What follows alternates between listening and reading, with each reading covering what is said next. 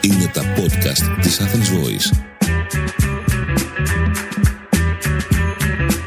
Γεια σας, είμαι ο Γιώργος Παυριανός και αυτό είναι το podcast Μυθικά Πρόσωπα. Σήμερα θα σας πω μια ιστορία για ένα ζωντανό μύθο, τον Γιώργο Μαρίνο. And along with it has come a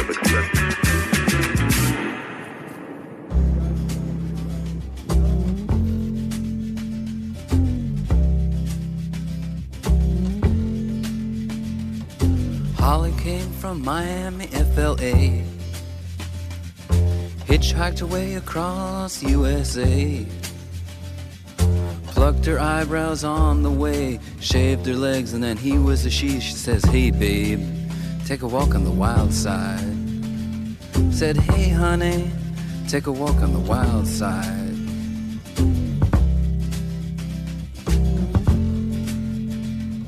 Αυτό είναι το τραγούδι που θέλει ο Μαρίνος σε ελληνικά λόγια, Λέει ο φίλος μου ο Μινάς Κωνσταντόπουλος και χαμηλώνει την ένταση. Το τραγούδι είναι το Walk on the Wild Side του Lou Reed. Το ξέρω πολύ καλά. Η μουσική, αλλά πιο πολύ η στίχη του, με είχαν εντυπωσιάσει από την πρώτη φορά που το άκουσα. Χειμώνας του 1981 και είμαι σε ένα δώμα στην Κυψέλη, στο σπίτι του Μινά. Ο Μινάς είναι πολύ καλός ηθοποιός, έχει παίξει με την Αλίκη Βουγιουκλάκη, τη Μελίνα Μερκούρη, έχει συμμετάσχει σε παραστάσεις που είχαν σκηνοθετήσει ο Κάρολος Κούν, ο Μίνος Βολανάκης, ο Γιάννης Τσαρούχης και επίσης σε ταινίες του Θόδωρου Αγγελόπουλου. Είναι κολλητός φίλος του Γιώργου Μαρίνου και εκείνη τη χρονιά έχει γράψει τα κείμενα και έχει σκηνοθετήσει το πρόγραμμα για το Music Hall Μέδουσα. Οι παραστάσεις είχαν ήδη ξεκινήσει από τον Οκτώβριο, όμως ένα βράδυ ο Μαρίνος άκουσε σε ένα μπαρ το Walk on the Wild Side και ξετρελάθηκε. Ήθελε πολύ να το πει. Έψαχνε λοιπόν να βρει κάποιον να του το μεταφράσει στα ελληνικά. Ο Μινάς σκέφτηκε εμένα και να είμαι τώρα εδώ, σε αυτό το δώμα, στην Κυψέλη, να τον παρακαλάω. Μινά μου, το ξέρω πολύ καλά αυτό το τραγούδι, το λατρεύω, θα το κάνω τέλειο. Πάρε τηλέφωνο το Μαρίνο να του πεις να πάμε εκεί να τον γνωρίσω. Καλά Παύρη μου θα τον πάρω. Κάτσε όμως πρώτα να κάνουμε ένα τσιγάρο και μετά. Μέχρι να το στρίψει και να το καπνίσουμε πέρασε ένας αιώνας. Μετά πήρε τηλέφωνο, μίλησε ώρα πολύ με τον Μαρίνο και όταν ακούμπησε το ακουστικό «Έλα πάμε» μου λέει. «Ο Γιώργος σε περιμένει. Του είπα τα καλύτερα. Ελπίζω να μην με βγάλεις ψεύτη». Και επιτέλους σηκώθηκε από τον καναπέ, ντύθηκε, στολίστηκε και βγήκαμε στο δρόμο.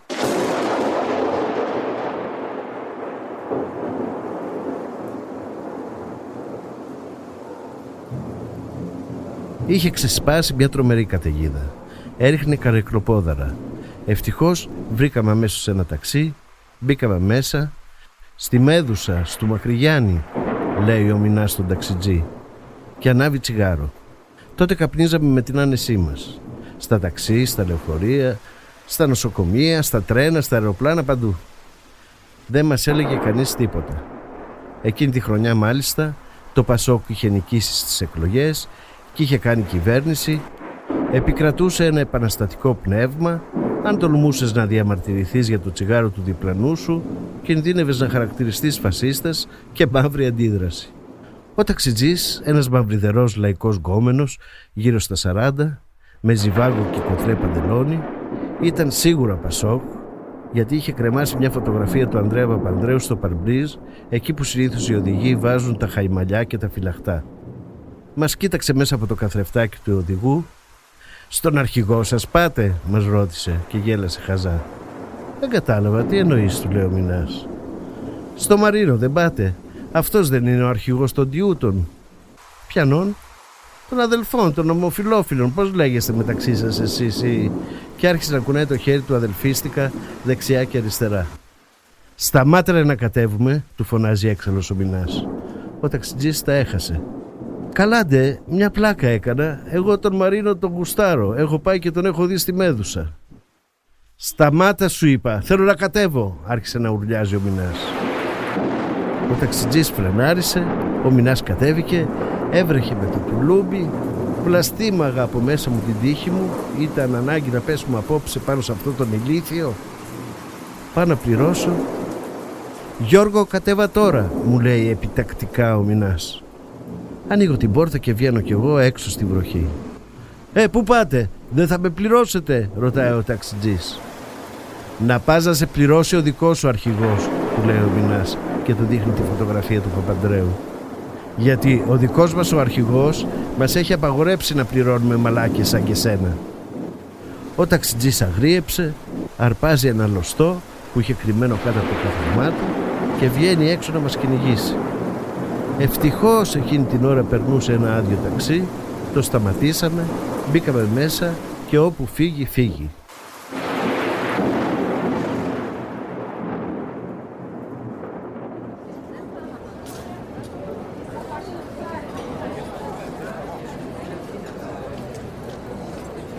Φτάσαμε στη Μέδουσα.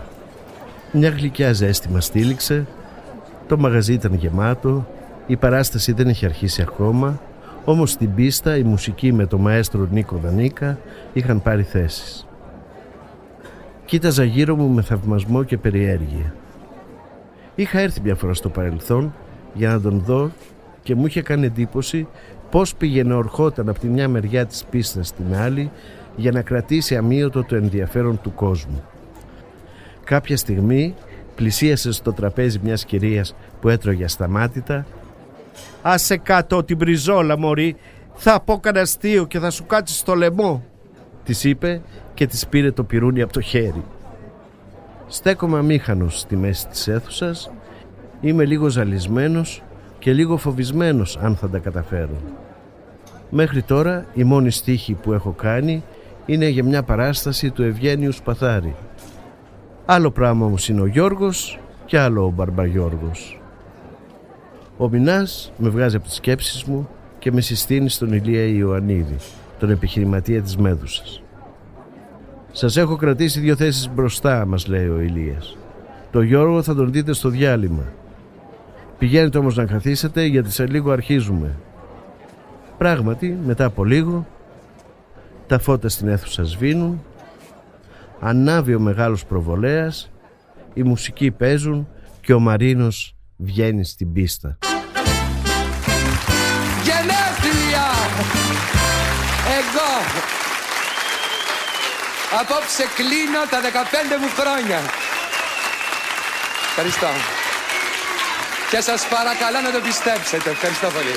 Γιατί εγώ δεν το πιστεύω. 15 χρόνια που είμαι μαζί σας, απέναντί σας, καμιά φορά εναντίον σας. 15 χρόνια που με συντηρείτε με την παρουσία σας. Εγώ δεν ξέρω τι σας προσφέρω, δηλαδή λιγάκι ξέρω τι σας προσφέρω, αλλά το κρύβω από κοκκιταρία. Ε, 15 χρόνια, μάλιστα. 15 χρόνια που είμαστε μαζί. Χρόνια λοιπόν πολλά. Πελάτες, προσωπικό, μουσική, συνεργάτες, φίλοι. Γεννήθηκα στο βοτανικό από μικροαστική οικογένεια όπως οι περισσότερες στην εποχή εκείνη. Όταν γεννήθηκα δεν πέσανε κανονιές από το λικαβιτό, αλλά πέφτανε μπόμπες στον Πειραιά. Την άλλη μέρα που σταματήσαν οι μπόμπες ήρθε ο γιατρός. Με ζήγησε, με βρήκε τρεις οκάτε 240 δράμια. Δεν είχαν εφευρεθεί ακόμα τα κιλά. Φωνάζει τη γιαγιά μου, λέει Μαντάμ, το παιδί έφτασε τρεις οκάτε 240 δράμια να τα αφήσω. Και μ' άφησε. Από τότε που συνειδητοποίησα τον εαυτό μου, είχα ένα όνειρο να γίνω ηθοποιός, χορευτής, τραγουδιστής, κάτι απ' όλα. Και το όνειρό μου γίνεται πραγματικότητα το 1959. Μπαίνω στη σχολή του Εθνικού Θεάτρου. Είναι η πιο σημαντική στιγμή της ζωής μου.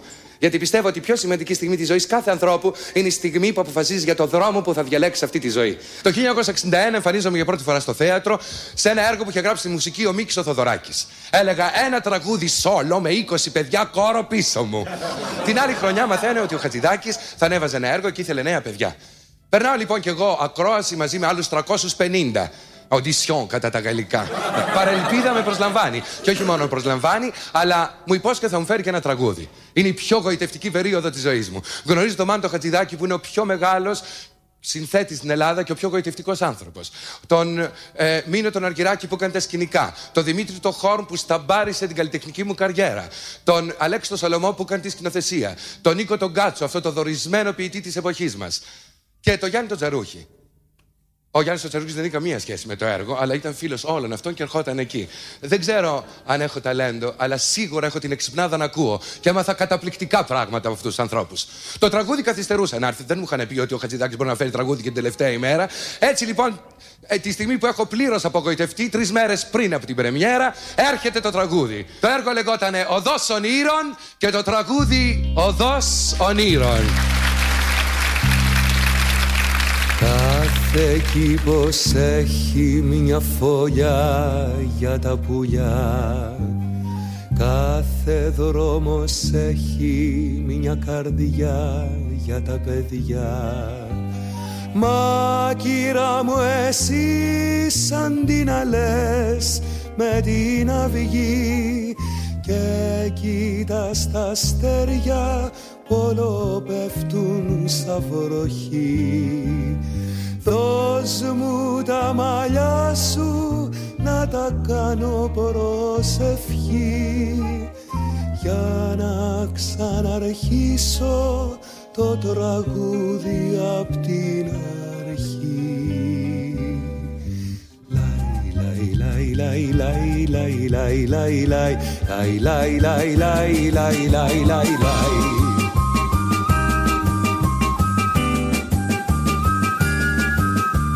Κάθε σπίτι κρύβει λίγη αγάπη στη σιωπή. Μα ένα χωρί έχει την αγάπη για ντροπή. Μα κύρα με εσύ σαν την αλές με την αυγή. Και κοίτα στα αστέρια πόλο πέφτουν σαν βροχή Δώσ' μου τα μαλλιά σου να τα κάνω προσευχή για να ξαναρχίσω το τραγούδι απ' την αρχή. Λαϊ, λαϊ, λαϊ, λαϊ, λαϊ,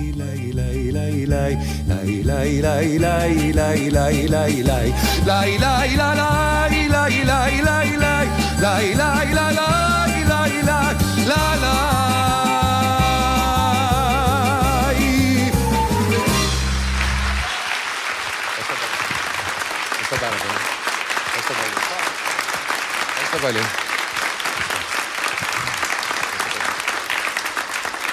Την επόμενη χρονιά με προσλαμβάνει στο θείο τη μητέρα Ελλάς. Πάω φαντάρος. Αλλά φαντάρος όταν επιστρέφω ακόμη στη Θεσσαλονίκη, παίζω με το θείο τη Έλλη Λαμπέτη. Με τη Λαμπέτη δεν χρειάζεται να έχεις ταλέντο εσύ. Έχει ταλέντο αυτή για όλους. Τόση ευαισθησία να έχεις, αν την κοιτάς στα μάτια, παίζεις καταπληκτικά.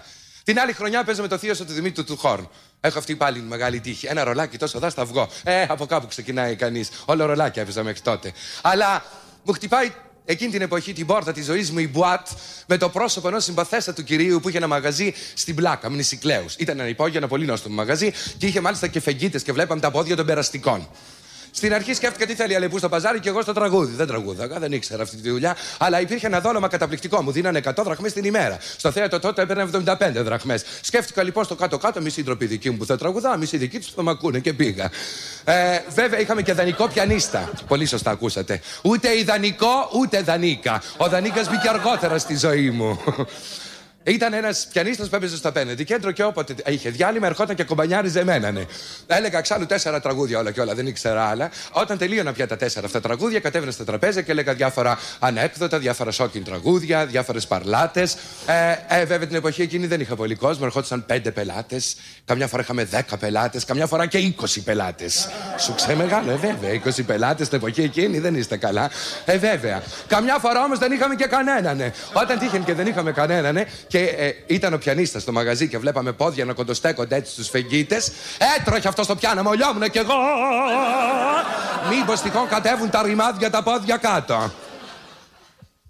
Την επόμενη χρονιά παίζω με το θείο τη Άννα της Συνοδεινού. Δεν ξέρω η Άννα Συνοδεινού τι ήταν σαν υπουργός, αλλά σαν θειασάρχης ήταν κυρία. Ήταν ευγενικιά, τίμια και ειλικρινής. Συγχρόνως εμφανίζομαι σε μια μπουάτ που λέγεται Ταβάνια. Κατακόρυφος η άνοδος! Από την κατακόμβη στα Ταβάνια! Έτσι ανέβαινα εγώ, αλλά το δώσ. Τότε σκέφτηκα να πω ένα τραγούδι που είχε πει ο Δημήτρης Οχόρν. Νομίζω όμως ότι ε, κάποιες φορές το είπα κι εγώ καλά.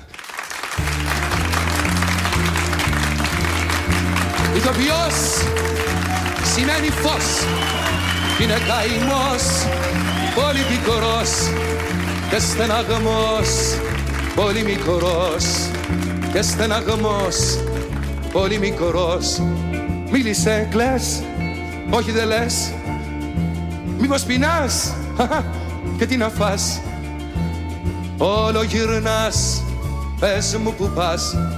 Όλο γυρνάς, πες μου που πας. Τον παρακολουθώ να τρέχει, να υδρώνει, να τραγουδάει, να κλαίει, να γελάει. Το πρόγραμμα του είναι σκοτσέζικο ντουζ. Εκεί που έχεις ξεκαρδιστεί από τα αστεία του, σου λέει μια τόσο μελαγχολική παρλάτα που θέλεις να βάλεις τα κλάματα. Έχει επίσης μια μοναδική ικανότητα την ώρα που λέει τα κείμενα να χαιρετάει τους πελάτες από κάτω, να τους κάνει παρατηρήσεις και να τους ρωτάει. Το κοινό είναι ανάμεικτο. Γκέι αγόρια και άντρες, οι περισσότεροι με το δεσμό τους, βρίσκουν εδώ ένα καταφύγιο και διασκεδάζουν με τον αρχηγό, όπως τα έλεγε και ο ταξιτζής. Υπάρχουν επίσης και πολλά κανονικά straight ζευγάρια που έχουν έρθει για εναλλακτική διασκέδαση. Μπορείς ακόμα να δεις γνωστά πρόσωπα της κοσμικής Αθήνας, δημοσιογράφους, τραγουδιστές, ηθοποιούς. Αλλά το μεγαλύτερο μέρος του κοινού το αποτελούν οι γούνες, κυρίες κάποιες ηλικίες δημένες με γούνες. Έρχονται εδώ μόνες τους, χωρίς τους άντρες τους. Πολλές είναι ήδη χείρες. Μαζεύονται σε παρέες έξι ατόμων, κλείνουν τραπέζι και βλέπουν το πρόγραμμα ξανά και ξανά πολλές φορές. Οι γούνες λατρεύουν τον Γιώργο, τον θεωρούν παιδί τους, που έχει μια παραξενιά, αλλά είναι καλό παιδί και σπουδαίος καλλιτέχνης. Οι γούνες είναι το πιο πιστό και το πιο προοδευτικό κοινό του Μαρίνου.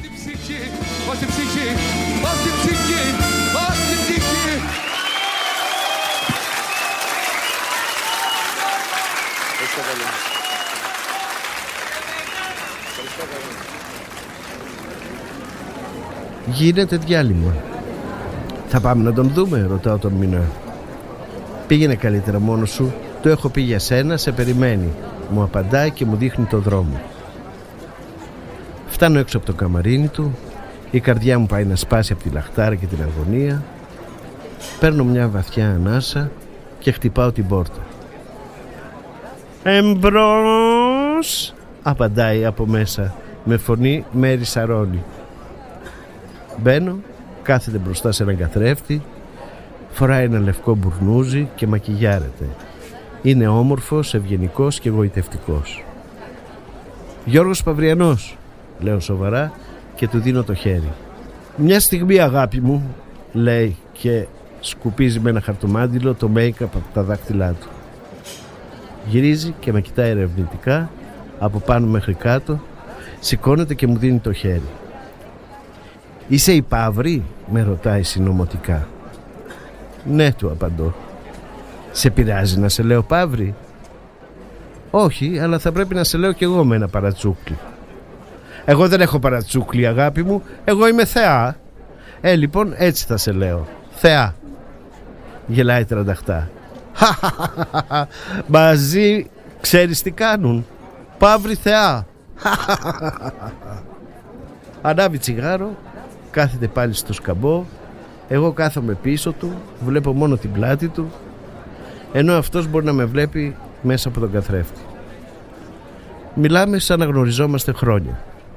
Θα μπορέσεις να πεις ένα τόσο σκληρό τραγούδι τον ρωτάω. Μα γι' αυτό ακριβώς το διάλεξα. Ναι αλλά θα πρέπει να το πεις flat χωρίς πολλούς συναισθηματισμούς. Γυρνάει με κοιτάει έκπληκτος για το θράσος μου χαμογελάει. Κάνε παύρι μου εσύ τους στίχους και άσε τα υπόλοιπα για τη θεά. Μου λέει μισοαστία, μισοσοβαρά και μου δίνει την κασέτα με το τραγούδι. Θα μείνεις να δεις το δεύτερο μέρος, δεν είναι έτσι; Ε, φυσικά του λέω. Ε, τότε πήγαινε να κάτσεις με τη Μινού, να ετοιμαστώ κι εγώ, γιατί σε 10 λεπτά βγαίνω. Κάνε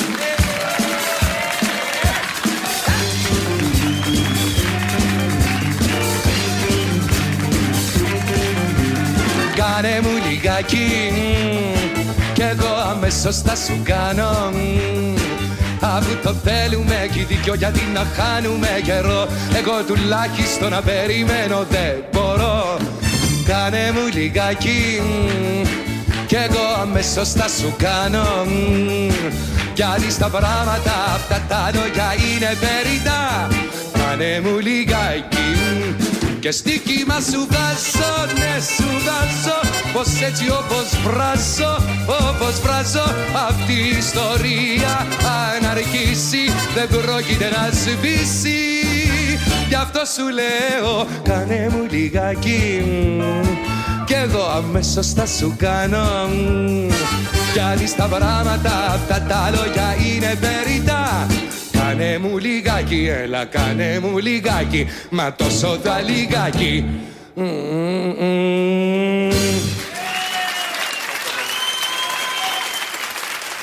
Ευχαριστώ πάρα πολύ.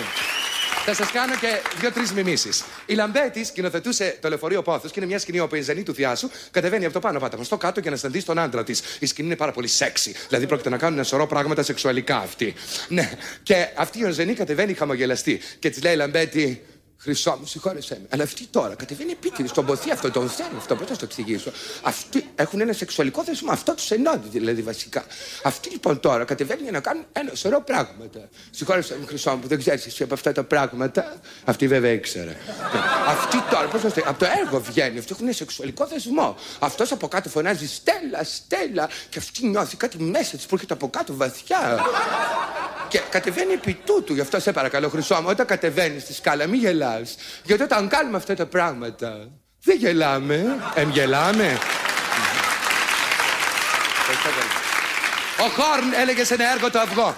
Εκείνο που είχε σημασία ήταν να μπει στο κατεστημένο, στο αυγό. Έτσι λοιπόν, παντρεύτηκα την Ορτάζ από μικροαστική τάξη.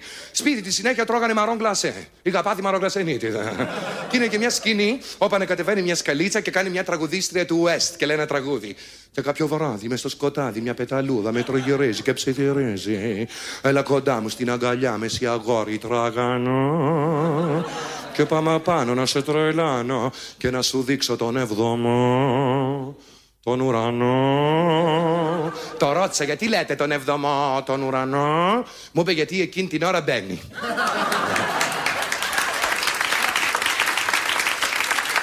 Η Μέρη Αρώνη έλεγε σε ένα έργο στη θαυμαστή Παλωματού. Στον υπότι Φερνάντο. Υπότι Φερνάντο, πάρτε με καβάλα στο λογό σας και γυρίστε μολάκια την φίλιο. Φερνάντο σας λατρεύω. Πάρτε με στη ζεστή σας αγκαλιά. Κοιτάτε με στα μάτια. Πάρτε μακριά από το χρουστού των άντρων τον Παλαματή. Πάρτε με καβάλα στο λογό σας. Τρελαίνομαι να με καβάλα.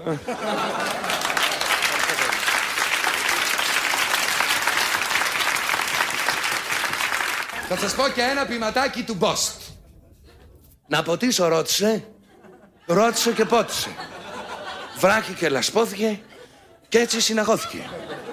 Και μετά από όλα αυτά πυρετήκε μετά. Τότε χειροτέρεψε. Δεν έτρωγε και έρεψε. Και όταν το ρολόι του στον τοίχο τρεις αντίχησε, τι ήθελα το πότισμα είπε και ξεψύχησε.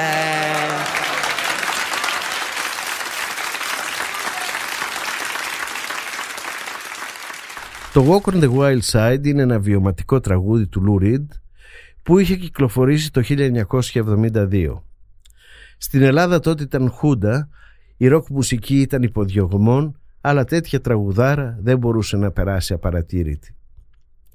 Όμως από την πρώτη στιγμή που κάθισα να το δουλέψω, άρχισα να αντιλαμβάνομαι τις μεγάλες του δυσκολίες.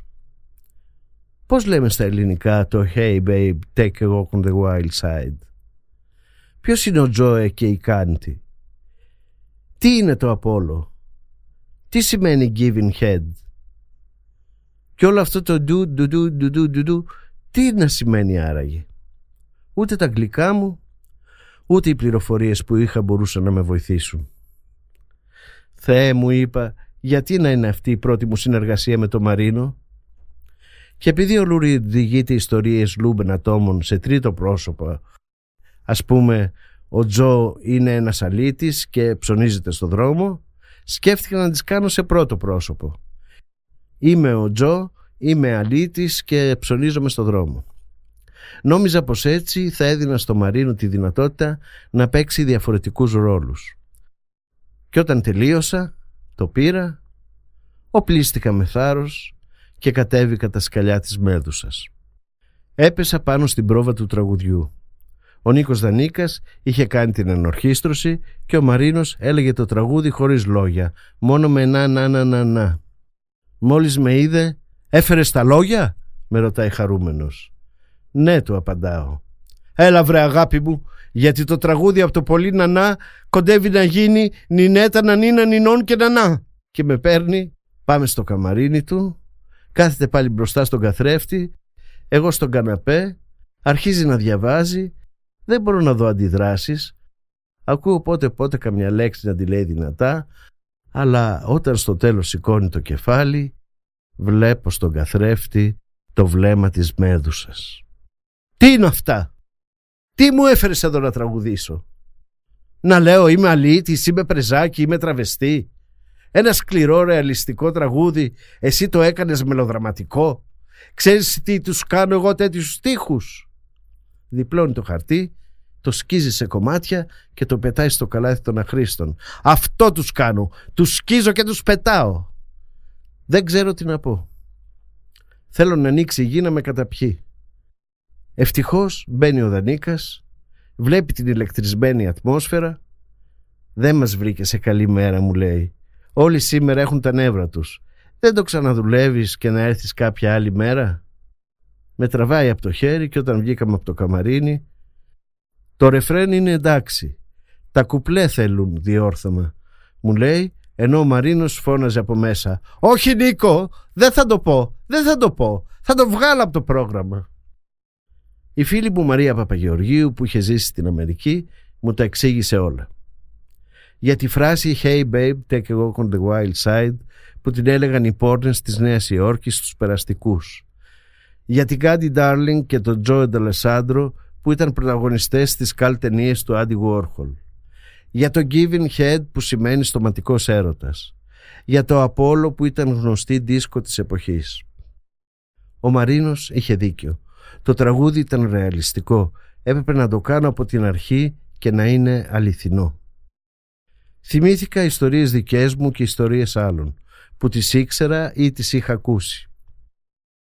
Ο Ζανό, ο Αντρέας, η Βέρα, ο Ηλίας τα πρόσωπα που αναφέρω μέσα στο τραγούδι είναι πρόσωπα πραγματικά, τα είχα γνωρίσει. Είχα ακούσει τις ιστορίες τους. Όταν τελείωσα, το πήρα και πήγα ξανά στο καμαρίνι. Το διάβασε, σήκωσε πάλι το κεφάλι και αντί για το βλέμμα της μέδουσας είδα αυτή τη φορά έναν άλλο Μαρίνο, χαρούμενο, γελαστό, να μου κάνει κοπλιμέντα. «Είσαι μεγάλο ταλέντο, Παύρη μου, το είχα καταλάβει από την αρχή. Μου έγραψε τραγουδάρα αγάπη μου. Αυτό μάλιστα. Να βγω να το πω με ένα προβολέα και να κάνω το χέρι μου έτσι και σηκώνεται, βγαίνει από το καμερίνι, πηγαίνει έξω στην πίστα και αρχίζει να κάνει πρόβα με την ορχήστρα. Δυστυχώς, παρόλη την έρευνα που έκανα, δεν μπόρεσα να βρω την ηχογράφηση με τη φωνή του. Ήθελα όμως να το ακούσετε και γι' αυτό παρακάλεσε ένα φίλο μου που τον θαυμάζω για το ταλέντο του, τον Θανάση Αλευρά, να το πει. Ακούστε τον λοιπόν να λέει μοναδικά την κραυγή του τρόμου, όπως έγινε το τραγούδι στα ελληνικά.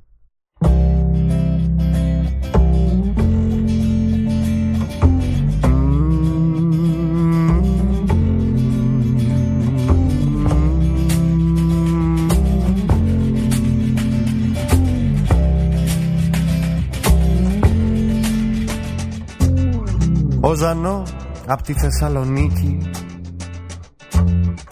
Ήρθε εδώ και αγάπησε τη φρίκη. Βάζει περούκα, βγάζει τα φρύδια Και όταν γυναίκα γίνεται ίδια λέει Ει μωρό μου, άκου την κραυγή του τρόμου Λέει. Ει μωρό μου, άκου την κραυγή του τρόμου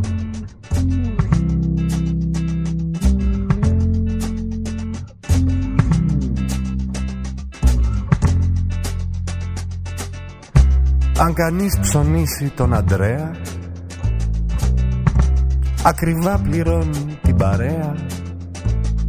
Λεφτά από εδώ, λεφτά από εκεί Ξέρει αυτός την τεχνική λέει Ει μωρό μου, άκου την κραυγή του τρόμου Λέει Ει μωρό μου, Άκου την κραυγή του τρόμου και ο κόσμος γύρω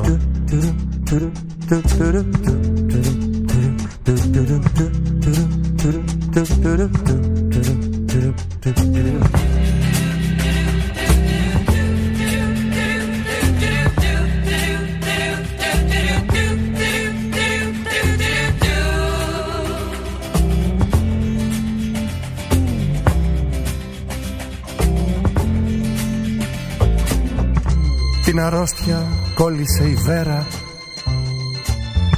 Πυρετός τελειώνει όλη μέρα Κι όταν πια χάνει την αντοχή της Κύβει και κάνει την προσευχή της Λέει «Ει μωρό μου, άκου την κραυγή του τρόμου» Λέει «Ει μωρό μου, άκου την κραυγή του τρόμου»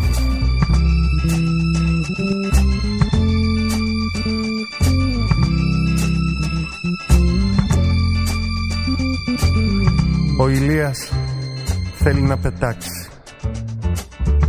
Είναι γέρος από τα δεκάξι Με τσιγάρα, σκόνες, χάπια Και με τη ζωή του σάπια Λέει, Ει μωρό μου, άκου την κραυγή του τρόμου Λέει, Ει μωρό μου, άκου την κραυγή του τρόμου Και ο κόσμος γύρω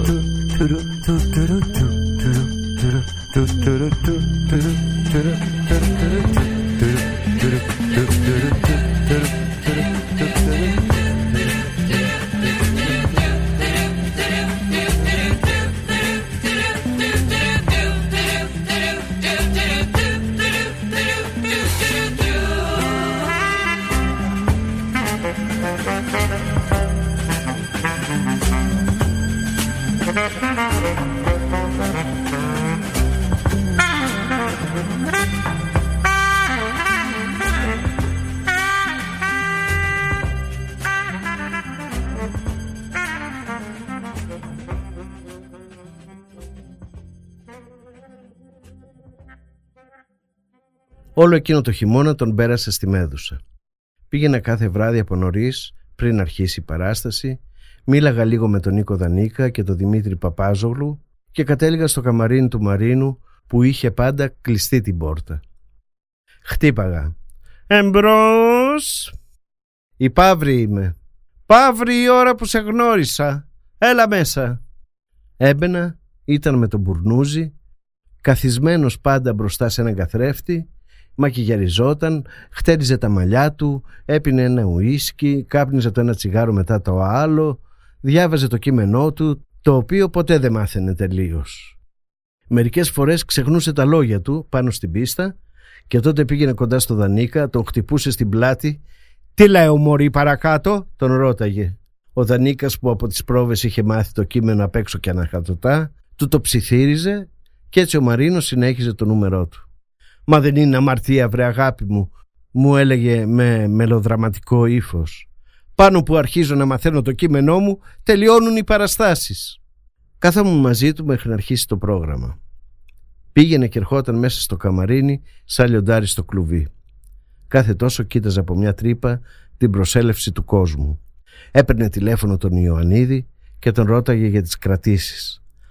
Αν όλα πήγαιναν καλά ήταν χαρούμενος. Έλεγε αστεία, θυμόταν ανέκδοτα από τον καλλιτεχνικό χώρο ή έκανε μιμήσεις. Υπήρχαν όμως μέρες που δεν είχε πολύ κόσμο και τότε δεν μιλιόταν ή έλεγε κάτι δραματικά, πως κουράστηκε, πως δεν αισθάνεται καλά, πως ίσως αυτή είναι η τελευταία του παράσταση, τέτοια.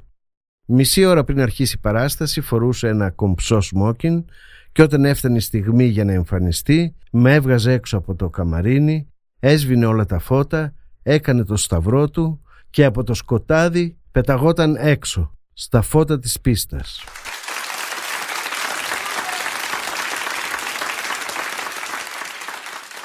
Όταν περπατώ στην Πανεπιστήμιου πάντα συναντώ τις μέρες τις παλιές Άντρες μαθήτες του παλιού σχολείου και παιδιά που βγήκαν βόλτα από το χτες Μοιάζουν ζωντανά πρόσωπα φευγάτα. Κι αν δεν τους μιλώ είναι από ντροπή. Άλλαξε η ζωή, πήρα μαλλιστράτα Κάτι πάνω να πω, μα δεν πάει η φωνή. Όταν περπατώ μες στον αδειοδρόμο Μέρα μεσημέρι πάντοτε είναι εκεί. Έχουν τα μπουφάν στο φαρδί του σώμο Και στο να τους χέρι κόκκινη πληγή. Κι όλο λέω ποτέ Θεέ μας μην τελειώσει Όλη του τη νιώτη μέσα στα δυο φως Κάπου στρίβει ο δρόμος, καπαλάζουν όλα Και περνούν τα χρόνια κι είμαι μοναχός. Θεέ μου, στα απέναντι πεζοδρόμιο η Άννα Άννα, Άννα! Δεν μ' ακούει. Την τραβάει ένας με καπαρντίνα, τον τραβάει και αυτή Όχι, δεν πέφτει ξύλο, ερωτική σκηνή. Γιατί κοιτάω σαν χάχας. Η Άννα. Περάσαν 15 χρόνια. Άννα, Άννα! Μπαίνει στο ταξί. Άννα! Μ' ακούει. Αλλά την παρασέρνει πανεπιστημίου. Η δηλία μου Θεέ μου. Αυτό ήμουνα σ' όλη μου τη ζωή. Δηλός και συνετός. Είδες αυτός με την καμπαρντίνα πως την τράβαγε Σαν ένα σακί γεμάτο υγιεινό έρωτα. Δηλός και συνετός. Κι όλοι σε κοιτούν στα μάτια σκληρά. Ψέματα δεν σε κοιτούν σκληρά. Σε κοιτούν τρυφερά. Τη σκληρά τη τρυφερά σκοτίστηκα. Και σκληρά να κοιτάξεις τους κυριακάτικους διαβάτες Αυτοί θα τα αποδίδουν τρυφερά. Άννα. Να τα γυαλίσουμε! Στείνουμε και γυαλίζουμε Ο Λούστος είναι ανάπηρος, έχει ξύλινο χέρι, ξύλινο πόδι Σηκώνει το πρόσωπό του και μου γελάει με ένα ζεστό χαμόγελο σαν φουφού Του κλείνω το μάτι Αλλάζω πόδι. Είναι σαν να χορεύω κανκάν για το λούστρο. Μου έρχεται κέφι, γελάω. Άλλο που δεν θέλει ο διπλανός νεαρός. Μου λέει, ξέρετε, θα βρέξει. Λέω, εγώ έχω την κυβωτό μας βρέξει. Μου λέει, κυβωτό για έναν. Πληρώνω το λούστρο, ο νεαρός επιμένει και εγώ περνάω απέναντι στο καρτιέ του πανεπιστημίου. Εκεί έχει διαδήλωση. Πάω προς τη μεριά των απεργών. Μου λέει, θα υπογράψετε συμπαράσταση. Λέω, πήγατε στη Μελίνα. Με μισούν, το νιώθω. Παίρνω ύφος λαμπέτη, κάτι μεταξύ νουθεσίας και έκπληξης και περνάω στο απέναντι φανάρι. Εκεί έχει αέρα και πέφτουν μάρμαρα. Ο νεαρός επιμένει μόνος θα μπεις στην κυβωτό. Όχι, ρε, του λέω με το κροταλία μου θα μπω. Φτάνω στην Ιπποκράτους. Ευτυχώς. Γιατί μετά από εκεί και πέρα αρχίζει άλλο καθεστώς. Οι μισοί είναι Άραβες. Αν με βοηθήσει ο Θεός και φτάσω μέχρι τη Θεμιστοκλέους, θα ανάψω μια λαμπάδα μέχρι τον πόη μου. Βουλιάζω στην ομίχλη όταν περπατώ στην πανεπιστημίου πάντα συναντώ τις μέρες τις παλιές το παιδί που φεύγει απ' την οδό σταδίου Είμαι εγώ κι εσύ ξοπίσω μου να κλαις Θέλω να σου πω τόσα που έχουν γίνει Τόσα χρόνια που ήρθαν πάνω μας πικρά. Είναι αυτό που λέμε δεν μπορεί να γίνει Ό,τι γράφει η μοίρα. Κάπου είναι γραφτά Μοιάζουν ζωντανά. Πρόσωπα χαμένα Έφηβοι ξανθοί κάποιας εποχής. Κι εγώ μια στάλια μάτια δακρυσμένα. Μάτια λοϊκεσία να με λυπηθείς Κάπου στρίβει ο δρόμος, καβαλάζουν όλα. Κι είναι η γευσή ακόμα για κιερή Μου βαραίνει όμως και σαν πολυβόλα. Μηχανές τριγύρω γράφουν τη ζωή.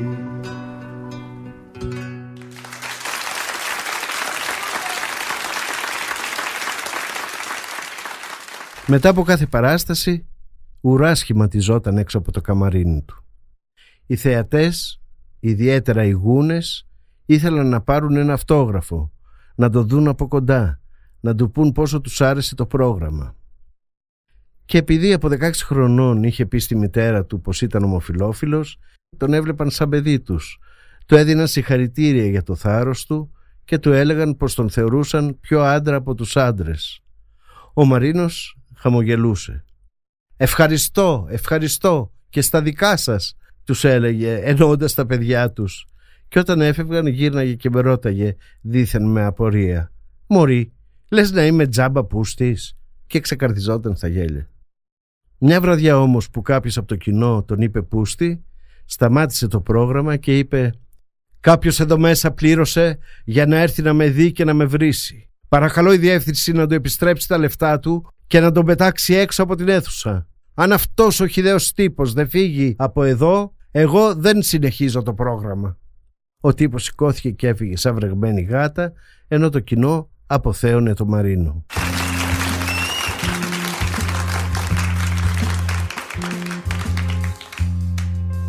Όσα μου κατηγορούν Τα έχω κάνει όλα Ρετσίνια και φόλα Ξέρω με καρτερούν Όλα μου τα έχουν πει Και μου τα έχουν κάνει. Ξέχασα τι θα πει τροπή Τι να με πικράνει. Όσα λένε για μένα Όλα είναι αλήθεια.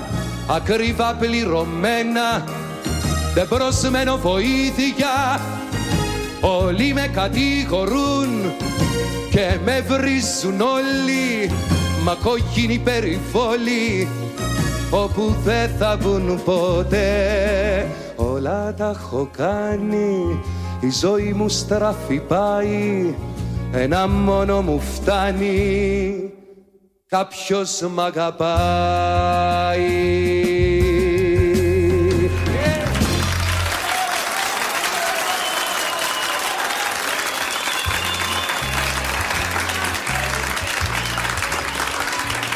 Απόψε κύριε πελάτη, είδα στα φωτιτά μου πως έχω τα γενέθλιά μου. Έχω κερδίσει, έχω χάσει, όμως έχω γεράσει. Σπίτι δεν έκανα ούτε παιδί, ούτε την Κίνα έχω δει. Γέρασα πολεμώντας για τα ιδανικά μου. Απόψε όμως έχω τα γενέθλιά μου. Δεν έχω σπίτι, δεν έχω φίλο. Έχω μονάχα ένα σκύλο. Πέστε μου χρόνια πολλά.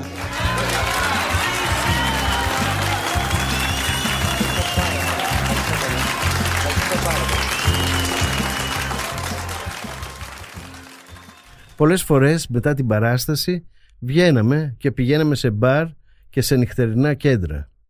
Έτσι ένα βράδυ, τι βράδυ δηλαδή, πρέπει να ήταν γύρω στις 3 το πρωί, πήγαμε στον Κώστα Καφάση. Δεν είχε πολύ κόσμο και μας έβαλαν να κάτσουμε μπροστά μπροστά. Βγήκε ο Καφάσης, άρχισε να τραγουδάει, μετά από κάθε τραγούδι ο Μαρίνος χειροκροτούσε με ενθουσιασμό.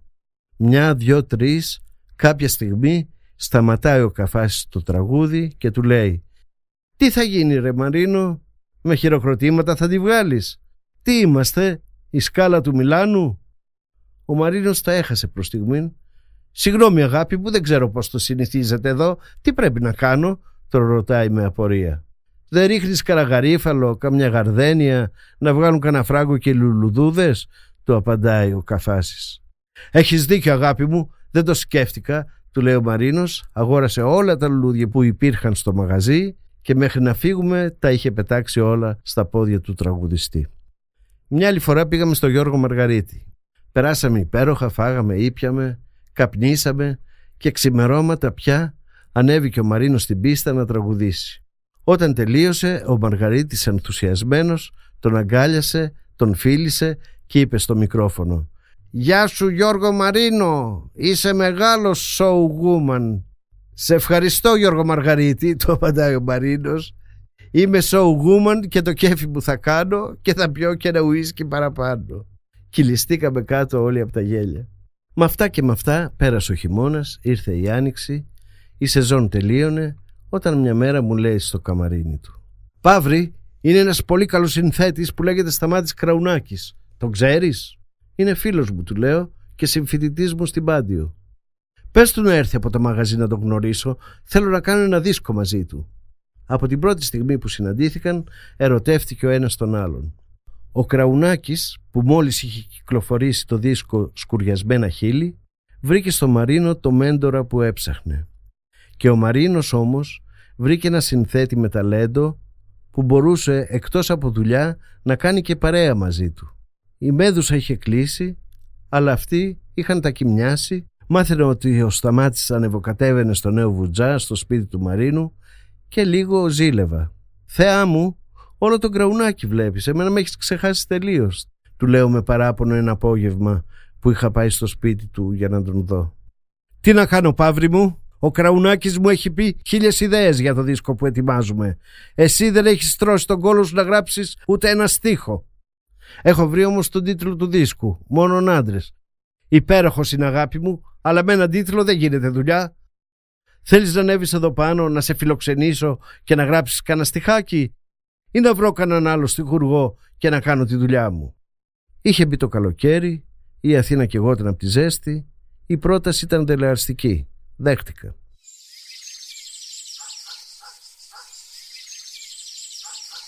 Το σπίτι στο Νέο Βουτζά ήταν μια μεγάλη άνετη διόροφη βίλα με μεγάλο κήπο και πισίνα. Υπήρχαν καμιά εικοσαριά σκυλιά που όταν έβλεπαν κάποιον να πλησιάζει στην πόρτα γάβγιζαν όλα μαζί και ξεσήκωναν τη γειτονιά. Ο Μαρίνο ζούσε εδώ με τη μητέρα του και ένα ζευγάρι Φιλιππινέζων που καθάριζαν, μαγείρευαν και έκαναν όλες τις άλλες δουλειές. Είχα δικό μου δωμάτιο και μπάνιο, η Φιλιππινέζα μαγείρευε υπέροχα ελληνικά φαγητά και έξω ήταν η πισίνα όπου μπορούσα να βουτήξω ό,τι ώρα ήθελα. Ξυπνούσα πολύ πρωί, έφτιαχνα καφέ και μετά καθόμουν και δούλευα. Ήθελα να φτιάξω τραγούδια σαν το πρόγραμμα του Μαρίνου. Μετά από ένα δραματικό τραγούδι να ακολουθεί ένα σατυρικό. Μετά το γέλιο να έρχεται το δάκρυ. Γύρω στη μία ξυπνούσε ο Μαρίνος και ήξερα ότι ήθελε μια ώρα τουλάχιστον για να επανέλθει γιατί κάθε βράδυ, τρόπος του λέγει κάθε βράδυ, κάθε πρωί που πήγαινε να κοιμηθεί, έπαιρνε χάπι. Καθόταν by the swimming pool, όπως έλεγε. Έπινε τον καφέ του, κάπνιζε και διάβαζε την ελευθεροτυπία από το τέλος, εκεί που έγραφε τα ζώδια ο Κώστας Λεφάκης. Είχε μια παραξενιά. Δεν ήθελε να διαβάσει κανείς, τι λέω, ούτε να ξεφυλίσει κάποιος άλλος την εφημερίδα του. Μια-δυο φορές στην αρχή που του είπα ότι την είχα ανοίξει, δεν τη διάβασε, την πέταξε πέρα και μου είπε «Αγάπη μου, μην το ξανακάνεις, δεν μπορώ να διαβάζω εφημερίδα που την έχει διαβάσει άλλος. Αν θέλεις να παίρνουμε άλλη μια εφημερίδα για σένα». Έτσι ο Φιλιππινέζος, όταν πήγαινε κάθε πρωί στη Νέα Μάχρη για προμήθειες, αγόραζε μαζί με την ελευθεροτυπία και τα νέα, τα οποία όμως επειδή τα διάβαζα εγώ, δεν τα άγγιξε ούτε μία φορά. Όταν τελείωνε το διάβασμα της εφημερίδας, άκουγα τη φωνή του. «Παύρη, για Αγγέλ Μπουρντά, έγραψες τίποτα της προκοπής ή τζάμπα σε ταΐζω». Η αλήθεια είναι πως είχα δύσκολο θέμα. Μέχρι τότε τα μόνα τραγούδια που είχαν βγει σε δίσκο και είχαν γκέι αναφορές ήταν το «Είναι κάτι παιδιά που δεν γίνονται άντρες» του Κώστα Τουρνά και το φίλο αδελφή ψυχή του Μανώλη Ρασούλη στην εκδίκηση της γυφτιάς. Έβαλα όμως τα δυνατά μου και στις 18 Ιουνίου στα γενέθλιά του του έκανα δώρο τους στίχους για το μόνον άντρες που όταν του έβαλε την ατμοσφαιρική μουσική ο Κραουνάκης αλλά πιο πολύ όταν το τραγούδισε ο Μαρίνος κατάλαβα ότι είχαμε δημιουργήσει κάτι δυνατό και σοβαρό. Γεμάτο ερωτισμό και ελευθερία. Άντρες στα σκοτεινά δωμάτια. Σβήνουν το φως, κλείνουν τα μάτια άντρες. Με χέρια που υδωρώνουν σπιρταναμένα που κυκλώνουν άντρες. Που ονειρεύονται γυμνοί και κλειπάρουνε τη σιωπή σου. Μόνο άντρες γδίσου. Άντρες που παλεύουν σαν μωρά που πυροβολούν στον αέρα. Άντρες που τρελαίνονται τη μέρα που φοβούνται το σκοτάδι. Άντρες που παλεύουν σαν μωρά που πυροβολούν στον αέρα. Άντρες που τρελαίνονται τη μέρα που φοβούνται το σκοτάδι. Άντρες μόνοι που παραμιλάνε. Άντρες που αγαπάνε μόνο άντρες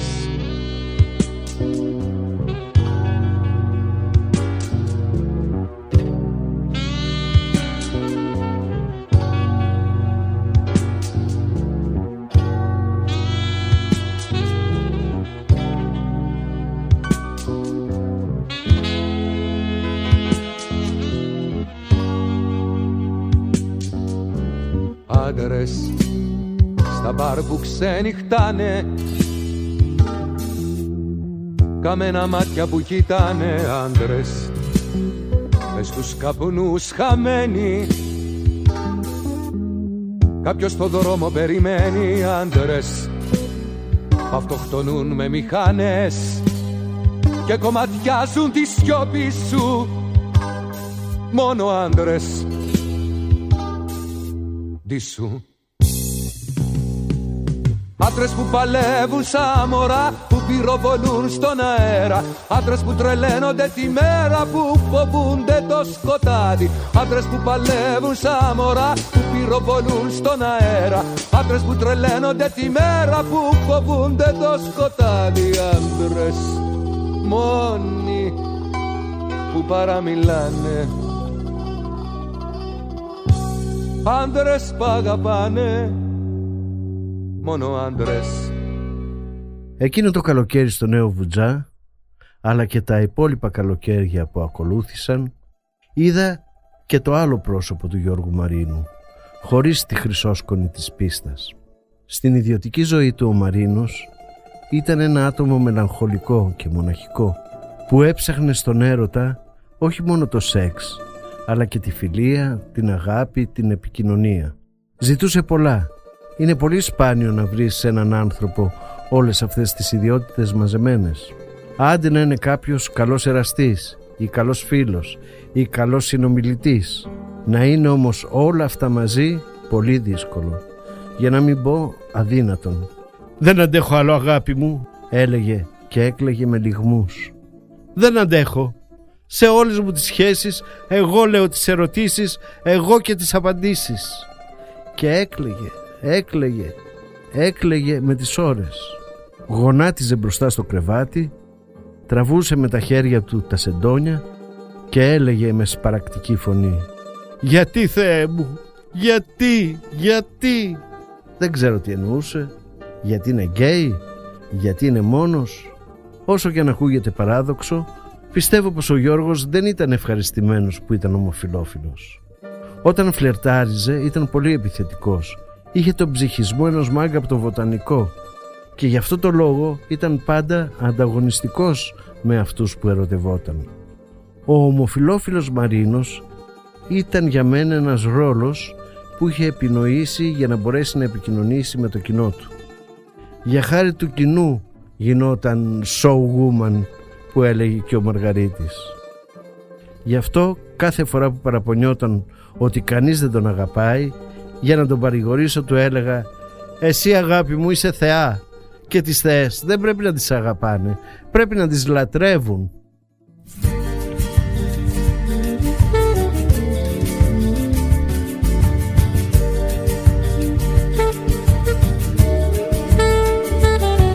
Παιχνίδι της νύχτας, παιχνίδι ο έρωτας Αρχίζει και λίγη μια νύχτα ο έρωτας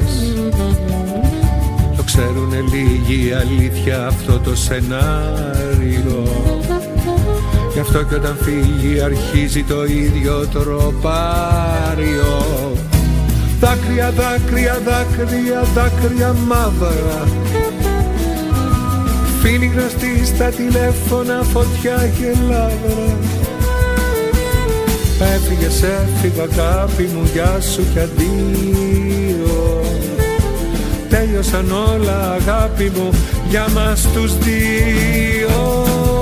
Αστέρι της νύχτας, αστέρι ο έρωτας. Αστράφτει και πέφτει μια νύχτα ο έρωτας. Περνάει μια μέρα και αφήνει κενό ανεκπλήρωτο. Αθόρυβη σφαίρα που αφήνει τον νίκη απλήρωτο Δάκρυα, δάκρυα, δάκρυα, δάκρυα μαύρα. Φίλοι γνωστοί στα τηλέφωνα, φωτιά και λάβρα Έφυγες, έφυγα αγάπη μου, γεια σου και αντίο. Τέλειωσαν όλα αγάπη μου για μας τους δύο. Αστέρι της νύχτας, αστέρι ο έρωτας Σκοντάφτει και πέφτει μια νύχτα ο έρωτας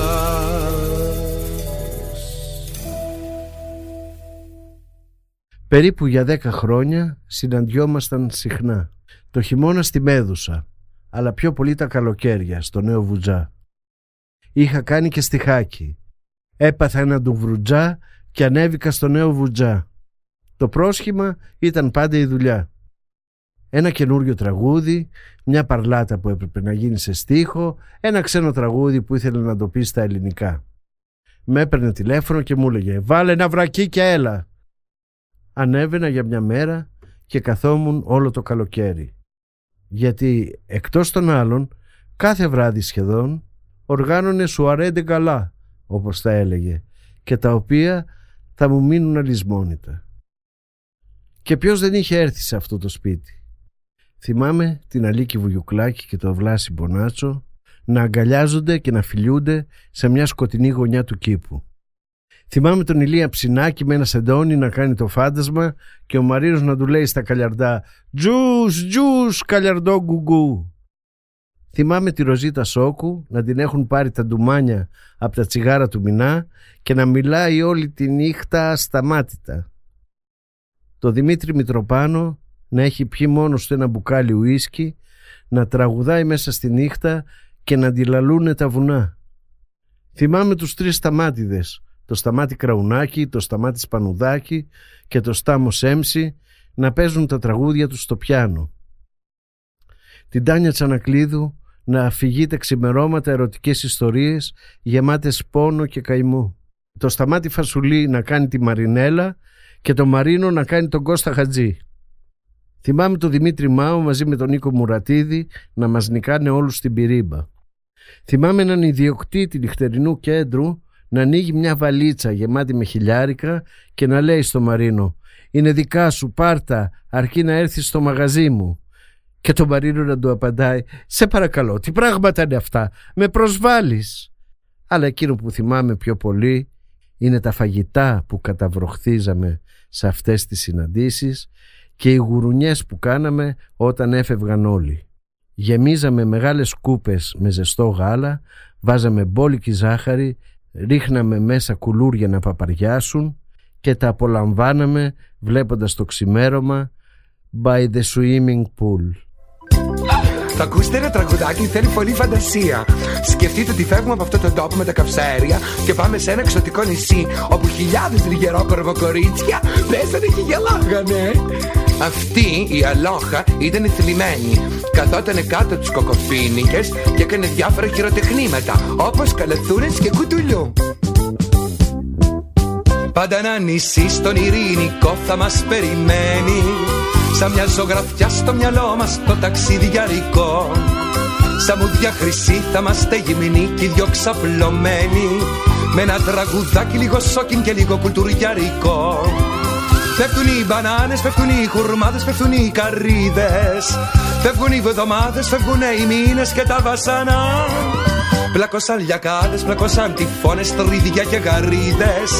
Έρωτας κοκτέιλ κατά από τα αστέρια θεμάνα σανά Γι' αυτό κουκουρουκουκου σου πίτσα Κουκουρουκουκου γιαχνί Κουκουρουκουκου σου πίτσα Κουκουρουκουκου γιαχνί Κουκουρουκουκου σου πίτσα Κουκουρουκουκου γιαχνί Κουκουρουκουκου σου πίτσα Κουκουρουκουκου γιαχνί αυτό το τραγούδι έχει πολύ βαθύ νόημα. Εκ πρώτης όψεως δεν φαίνεται. Σου λέει άλλος κουκουρούκου σου πίτσα.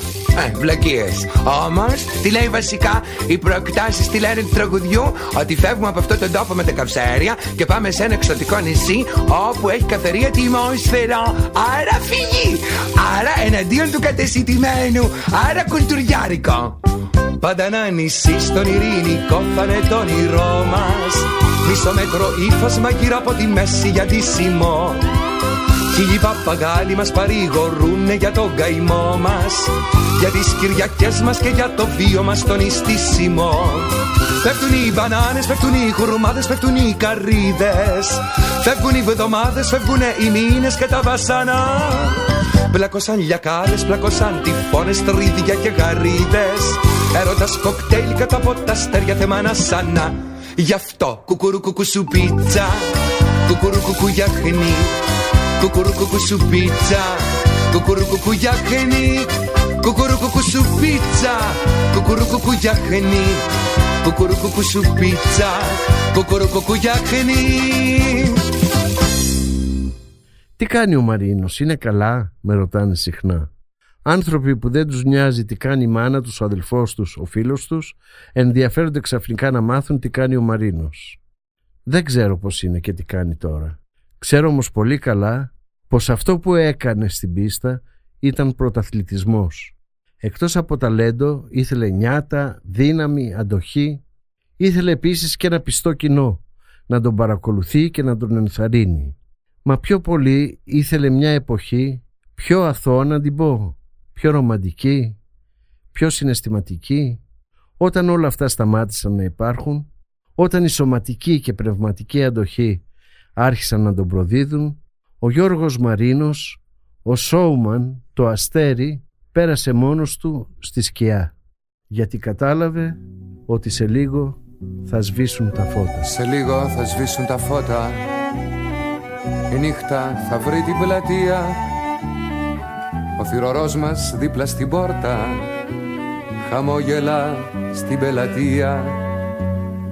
Σε λίγο θα σβήσουν τα φώτα Η νύχτα θα βρει την πλατεία. Ο Γιάννης, ο Πέτρος, η Γιώτα Γαρδένιες, τραγούδια και αστεία. Κουβέντες στην τύχη για κάποιο μαρίνο που κάνει το κλόουν και το θεατρίνο και πάλι το ραγούδια μαζί με φιλιά στους δρόμους στα πάρκα σε κάποια σκαλιά. Σε λίγο θα σβήσουν τα φώτα η νύχτα θα βρει την πλατεία. Πεντέξι γκαρσόνια στη ρότα που βγάζει γραμμή στα χαυτία Ταξί μοιρασμένο στα πέντε στα έξι Τσιγάρο φαρμάκι και ούτε μια λέξη. Μονάχα να γιάσουν Κοντά στο πρωί Τι όμορφο πράγμα που είναι η ζωή. Σε λίγο θα σβήσουν τα φώτα. Η αίθουσα τούτη θα διάσει Και εκεί στα τραπέζια τα πρώτα Θα έρθει η ερημινιά να κουρνιάσει και τότε εγώ θεατρίνος, ο κλόουν και ο τραγουδιστής Στο καμαρίνι θα λουφάξω, ίδιος φωνιάς, ίδιος ληστής.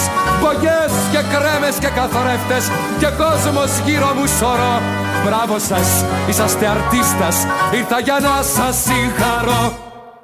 Σε λίγο θα σβήσουν τα φώτα. Κανείς δεν θα μείνει εδώ γύρω. Κι εγώ μοναχός μου όπως πορώτα σε κάποια καρέκλα θα γύρω. Σε λίγο θα σβήσουν τα φώτα. Κι εγώ πολύς, ο σπουδαίος Θα φύγω απ' την πίσω την πόρτα. Σκυφτός σιωπηλός τελευταίος. Προσμένοντας να έρθει η νύχτα και πάλι. Να ανάψουν τα φώτα, να αρχίσει η ζάλη να νιώσω στο πάλκο πως είμαι ένα κάτι κι ας πάω να πλαγιάσω σε ένα δυο κρεβάτι.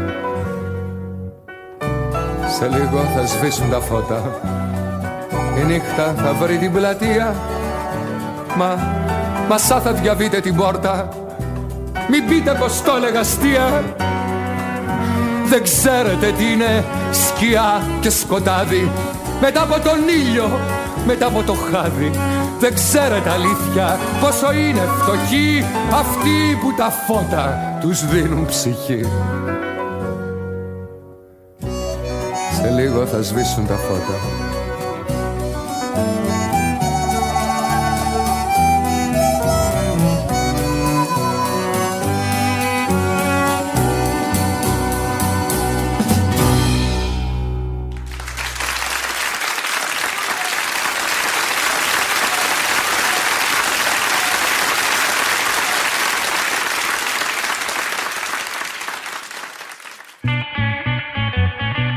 Ήταν το podcast Μυθικά πρόσωπα με τον Γιώργο Παυριανό. Αφήγηση σκηνοθετική επιμέλεια Γιώργος Παυριανός. Το τραγούδι «Η κραυγή του τρόμου» ερμήνευσε ο Θανάσης Αλευράς. Η ηχογράφηση έγινε από τον Άκη Μπελή στα Earth Sound Studios. Ήταν ένα podcast από την Athens Voice. Μπορείτε να ακούσετε τα podcast της Athens Voice στο athensvoice.gr και στο Spotify, στο Apple Podcast και το Google Play Music.